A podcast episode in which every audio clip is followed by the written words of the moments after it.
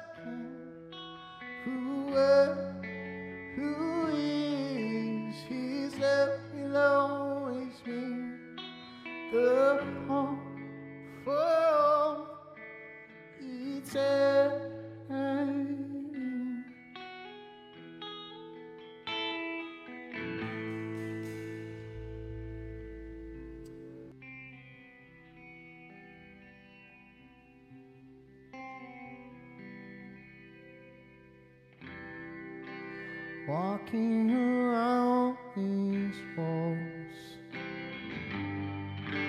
Thought that by now she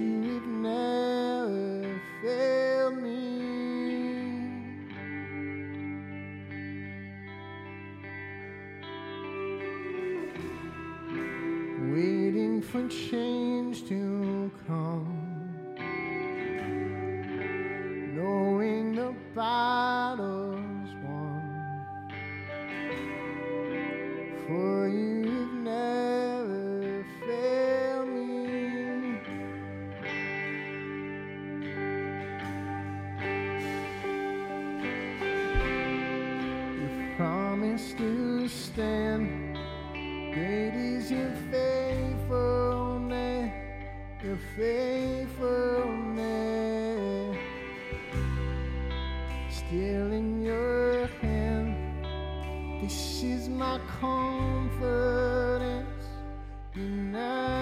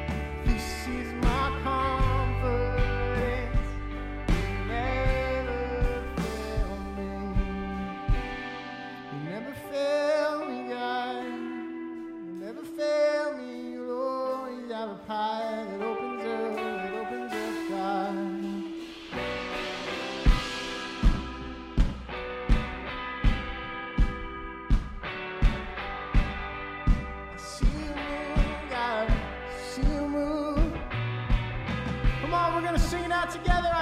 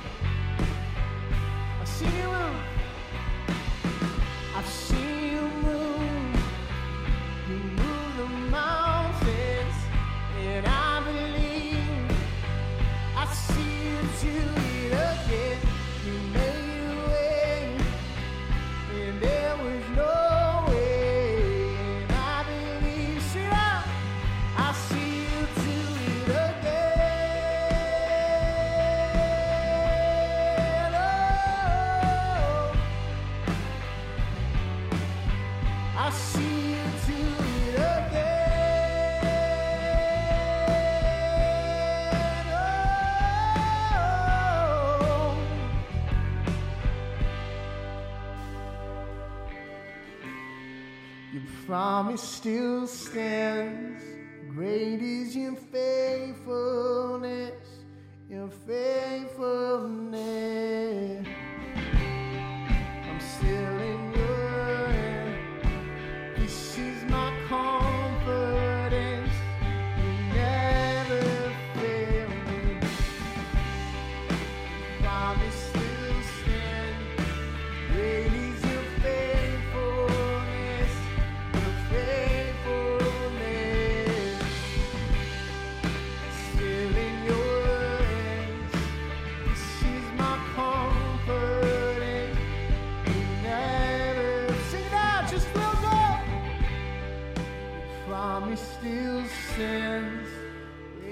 Is your faithfulness, your faithfulness. You're still in your hands. This is my confidence. You never fail.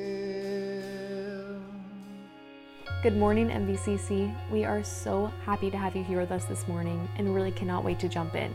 But if you're new with us this morning, we want to get connected with you. So go ahead and text connect to the number on your screen so that we can get some more information and bring you into our family. Throughout this pandemic, we've had one amazing prayer night, but I'm so excited to announce that we are starting back up with our regular prayer gatherings. It's going to be October 6th, that is our first one starting out. Please mark your calendars and meet us out in the patio for an amazing night of prayer. Here at MVCC, we are passionate about serving. We really want you to get involved and get in on what God is doing in our community and in His kingdom. So, for you to get involved, go ahead and text SERVE to the number on your screen. Along with serving, giving is another amazing way to get involved in what God is doing in your community and in His kingdom. If you feel called to give today, go to our website or our mobile app. We try to make it as easy as possible. This Sunday morning, we are super excited to join Pastor Mike as he finishes out the final sermon in the series Waymaker. Let's head on over and join him.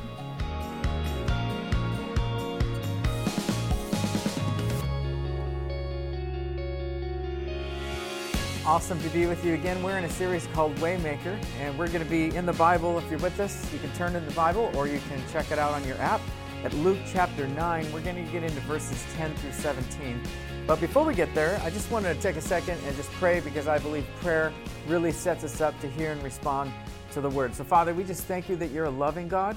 We believe that you are the waymaker. You can make a way, God, where it seems impossible. I pray for anyone listening or watching this this week that God, you would just break through our hearts. Show us how powerful you are, especially your loving kindness. And God, I pray that there's just massive uh, decisions made uh, as your word goes out. We trust you. We love you, God. In Jesus' name, amen. Hey, I uh, want to let you know here at Mission Viejo Christian Church uh, that we have uh, baptisms every month for those who have given their life to Jesus Christ and they want to get baptized. We do that. And so, actually, this coming Sunday, uh, the 27th of September is our baptism Sunday. So um, if you would like to do that, just want to encourage you to reach out on our website, and we'd love to help you with that. Hey, our, our anchor text for this entire series is Isaiah chapter 43, verse 19. And that verse says this See, God says, I am doing a new thing. I am making a way in the wilderness and in streams even within the wasteland. I like that verse because it's a promise even to Israel back in the Old Testament, but it's also a promise now that God will always make a way for us. Now, it may not always be the way we want, but we know God has a way and we trust Him for His way. Um, I just want to open up and share. We're going to look at one of the most, uh, I think, dynamic miracles out of the 37 miracles that Jesus performed while He was on earth. This one right here that we're going to take a look at uh, today in a few moments it's the only one of the miracles that are in all four Gospels Matthew, Mark, Luke, and John. And so it's, it's pretty powerful here. And so um, before we read the text, I just want to relate to you something that happened to me about 10 years ago that will ever, forever be embedded in my mind and in my heart. Uh, my wife and I had the privilege of living in Hawaii, and uh, we, uh, I was a youth pastor there serving with junior high and high school and college age students. One of the things that we just desired to do is uh, for a lot of the students that had grown up in the church, we really felt like it was God's call on us to, to kind of move them out of their comfort zone. And what I mean by that is we really wanted these kids to meet Jesus in a powerful way. And so usually God is met in the most uncomfortable places of life with people that we feel maybe uncomfortable with or people that are different from us. So we decided well, from where, where, where we were in Hawaii to take a two week missions trip to the islands of Samoa. This particular trip was in Western Samoa. And if you've ever been to the Samoan Islands, um, it's just, uh, there's not much running water, there's not a lot of electricity, uh, very simple life. I mean, just amazing people. The Polynesian people are amazing. And I'll get to that in a second. But we decided we were going to do a five day uh, vacation Bible school for kids in these small villages. Now, these villages maybe had about mm, 30 to 40 families there. So it wasn't, you know, a whole lot. And they lived in these kind of like uh, makeshift huts, villages, kind of like cul-de-sacs. Well, we had uh, shipped everything from Hawaii in these big boxes on the plane because they're in Western Samoa, there is no like, you know, Costco or Ralph's grocery store. So we had to ship most of our food there for the kids for VBS. So we unloaded, unpacked all of our stuff on the first day. There was maybe, I don't know, 75 kids that just came because the word got out really quickly. The second day we were there, oh my gosh, it doubled the amount of kids doubled. There was at least 150 kids and they were just pouring into this place. Well we had a certain time of the day in the program that we fed the kids food. So um, this particular end of the week there was maybe now 250 300 kids. Well we certainly did not pack enough food for this.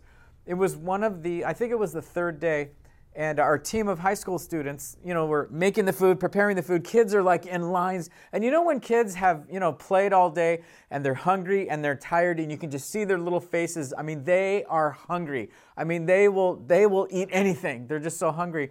And so um, man, when we were just unpacking this food and putting it in these little dishes and big pots of food that our kids were taking these big spatulas and just grabbing it as fast as they could, we quickly saw that we were running out of food. I mean, we were running out of food in the midst of kids that were really, really hungry. This was scary. So um, I don't know. I, I don't know how this happened. I don't know the details of it, other than I know what my eyes saw, but I don't know the, the intricacies of how God did this. They kept dipping into these pots for these foods, the food that the kids had, these little plates and, and bowls. And we were running down to the very bottom, and there's like three lines of kids with like 50 kids in each line.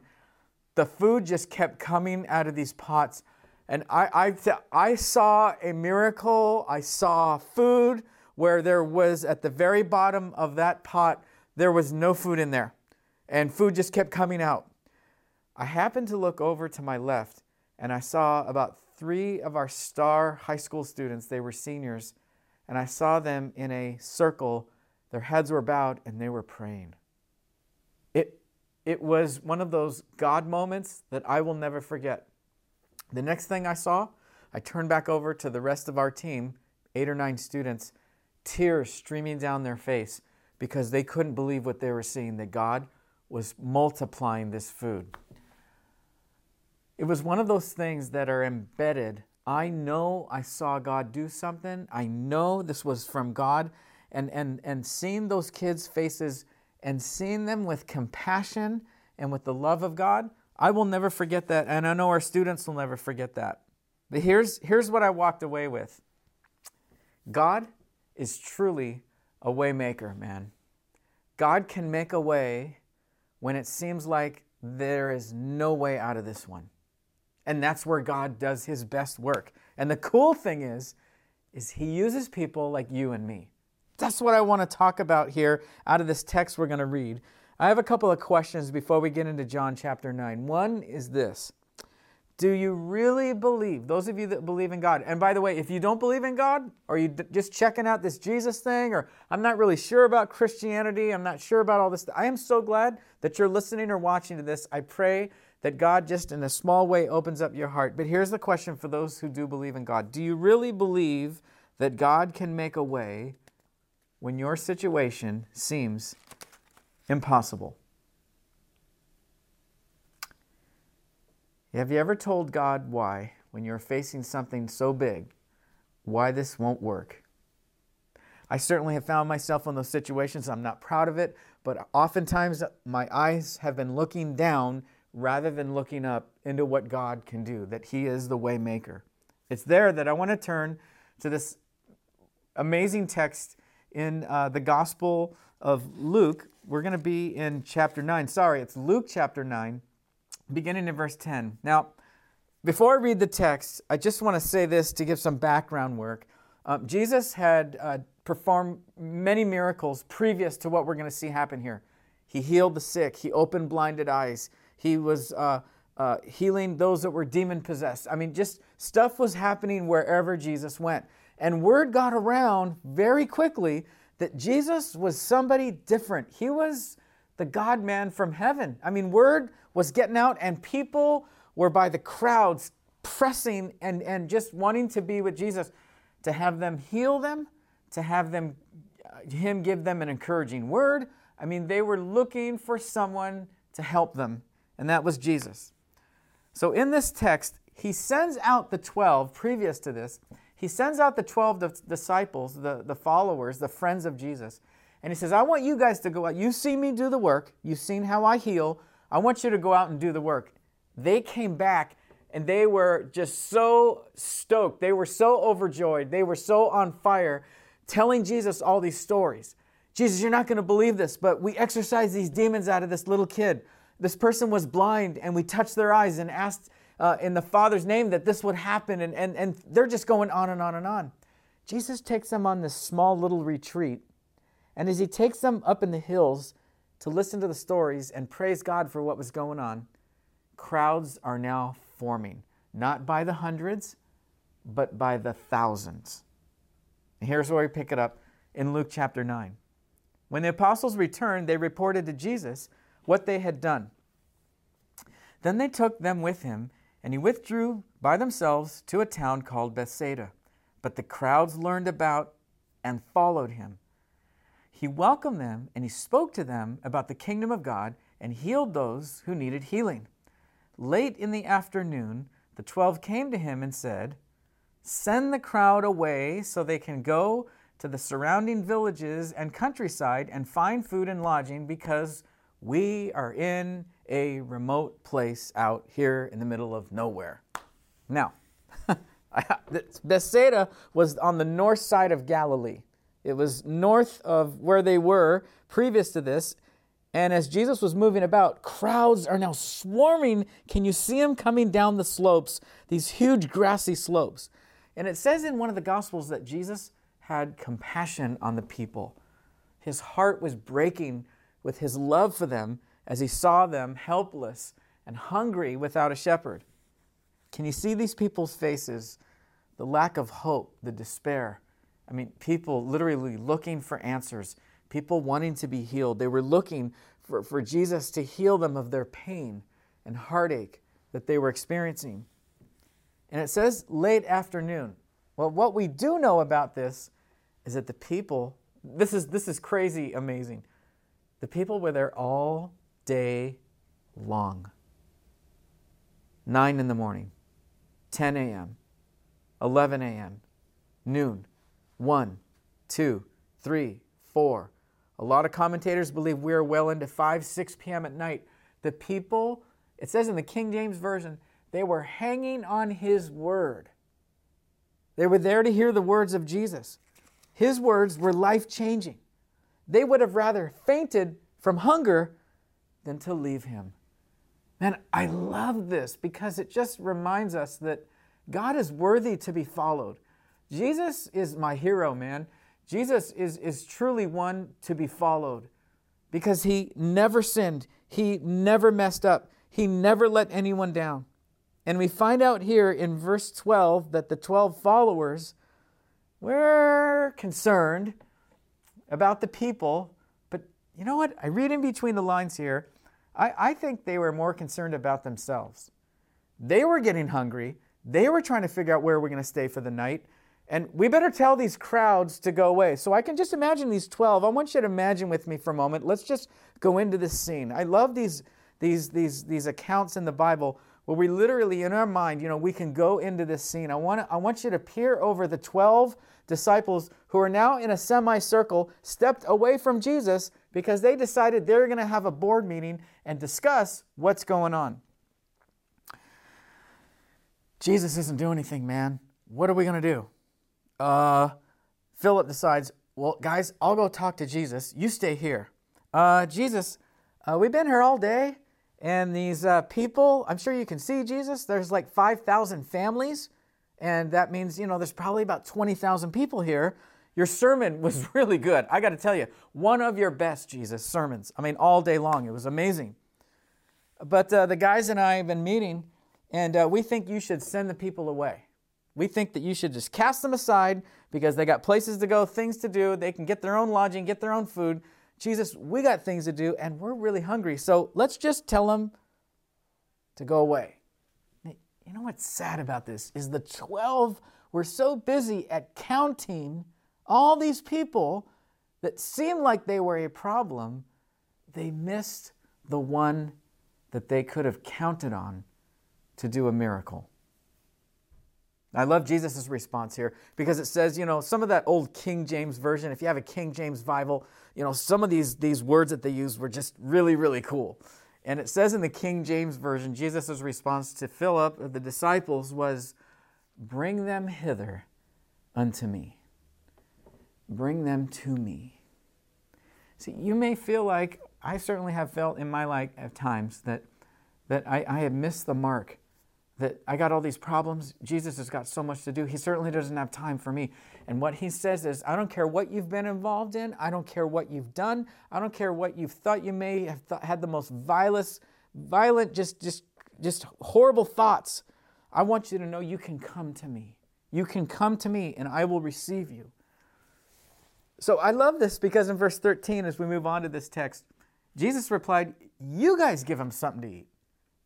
I can imagine Philip uh, saying, uh, Excuse me? Um, what did you say? You want us to feed them? Philip goes back to the 12. You can see him running back to the 12. They're in their semicircle board meeting. And he says, uh, Guys, uh, he didn't take my suggestion very well. In fact, what he told me is, You guys, us, we're supposed to feed the people.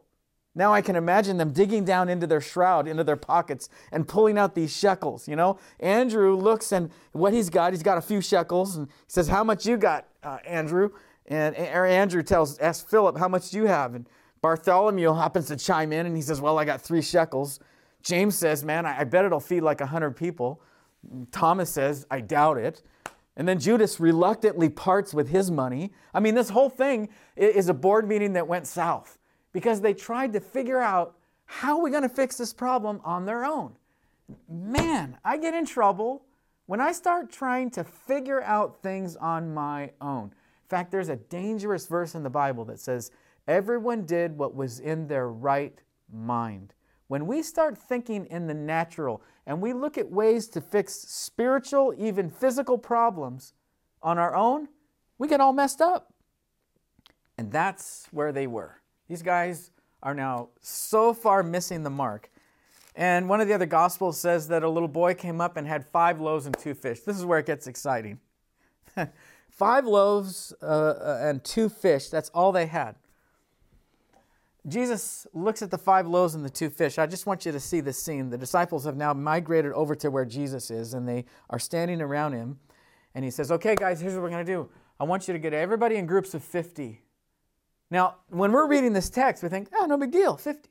Think now, 20,000 people. That's half of Angel Stadium. Half of Dodger Stadium is filled with people. And now your job, along with 11 other of your friends, is to get everybody in groups of 50. No way. This, this, is, this, is, this is too big. That's 5,000 families, 20,000 people. Have you ever tried to work with people? I mean, human nature is People don't want to follow instructions without questions. I mean, trying to get 50 people in groups would have been an amazing task. Watch this in verse 16. I love this. Let's just keep going on here. They answered, We only have five loaves of bread and two fish. Unless we go and buy food for the crowd, about 5,000 men were there. But he said to the disciples, Have them sit down in groups of about 50. The disciples did so, and everyone sat down, taking the five loaves and the two fish, looking up to heaven. He gave thanks, he broke them. I just want to stop here for a second. They were looking down. They were looking at the five loaves and the two fish. They were looking down in their pockets and they were coming up empty. Jesus looked up into heaven. Look, am, am I looking down at situations the way everybody else sees them? Or do I have the courage to look up and have faith? God, you are the waymaker. You can do this. You can solve this problem. He blessed it. I think he looked up to heaven. I think he was praying with his, his eyes wide open. Thank you, Father, for this food. Thank you, Father, for the miracle that you're going to perform through me. Thank you for the thousands of people that are going to see that, that I'm the one that you sent to save them from their sins. And then it says he broke the bread. Now here's, here's where it gets, it gets wild. What was going through their minds at this moment? Jesus blessed something that wasn't enough. Man, that is, that is truth for us right now. How many times have we come to God with, I don't have enough? We may feel like an offering that we bring financially to our home church, it's not enough. We may feel like we don't have enough rent. We don't have enough mortgage. We don't have enough love to give to somebody. We don't have enough uh, forgiveness to forgive someone. We just don't have enough. And God says, Give me what you got. Give me the five loaves and give me the two fish, and I will do something great. I will multiply that beyond your wildest dreams. Jesus blesses something that wasn't enough. Now, the truth of the matter is, until we're thankful with what we have and learn to be content, we will never know and understand the miracle that God can do. I'm convinced of that. I say, you know, to our church all the time, to our people, hey man, I, one of the things I want to do is beat the OC out of us. And what I mean by that is beat the Orange County image driven life out of us. We're so worried about image, we're so worried about what others think, rather than, God, what do you want me to do? So, we'll never know multiplication until we know to be thankful. The thing that I notice out of here is that God, God does care about our physical need. He does. You may right now be in a hospital bed listening to this message and thinking, God, I need you to heal me. You may be out of rent money. You may be out of a job. You might be just in an emotional state that just in depression or anxiety and fear. And God is saying, I care about your situation. The second thing I see is that the blessing is in the breaking. The blessing here is in the breaking of that bread. By allowing ourselves and our hearts to be broken before God, it's then that He can use us. And that requires humility. That requires humility. Here, here's the coolest thing I ever. I have read that, I have seen that text, I have heard probably 50 sermons over my lifetime on this. But this is something that God showed me I never saw before. The power of this miracle, please don't miss this. The power of this miracle was performed by God, but in the hands of the 12. Jesus, Jesus didn't do it himself. He said, Guys, you do it. And what's amazing is they didn't even know what was happening until they trusted God, and God did the miracle through their hands. They were feeding all these people. Back to the Samoa trip, and then we'll, we'll wind this down. I remember on the last day that we were there, kids everywhere, kids running around. Our, our team was crying. We were leaving. Uh, they were, kids were crying. You know, this, this bond formed for the 10 days that we were there. I'll never forget these two girls. One was being pushed in a wheelchair by her older sister, and the younger one, who was in the wheelchair, didn't have any arms. And I will never forget the smile on her face. I will never forget that moment as she was being pushed up and as she said, Thank you for coming for these days to us. It broke my heart. See, I believe Jesus is met in the most powerful moments when our hearts are allowed to be broken. And that requires me to get out of my comfort zone and be where God wants me to be. I think it's time for us as a church to believe that God is the way maker. He is. He wants us to believe that and live that. I want to encourage you to let God break your heart. Let your heart be humble. Let Him work in there. I think the last thing is when God tells you to do something, do it, man. If God tells you to do it, you do it. Get these 50 people over here. Get these 50 people over here. Give me the five loaves and two fish. Whatever He asks you to do, do it. And I believe we will see miracles, the power of God, the presence of God like we've never seen before. And God truly is the way maker. Hey, if this if this message has been helpful, I just want to encourage you to share this message with somebody. We're always here on campus, 10 a.m. Sunday mornings. Hope we see you here sometime. And uh, God bless you. I hope this has been helpful. And uh, we'll look forward to seeing you again next week. And uh, we're starting a new series through the book of Philippians called Dangerous. God bless. We'll see you next time.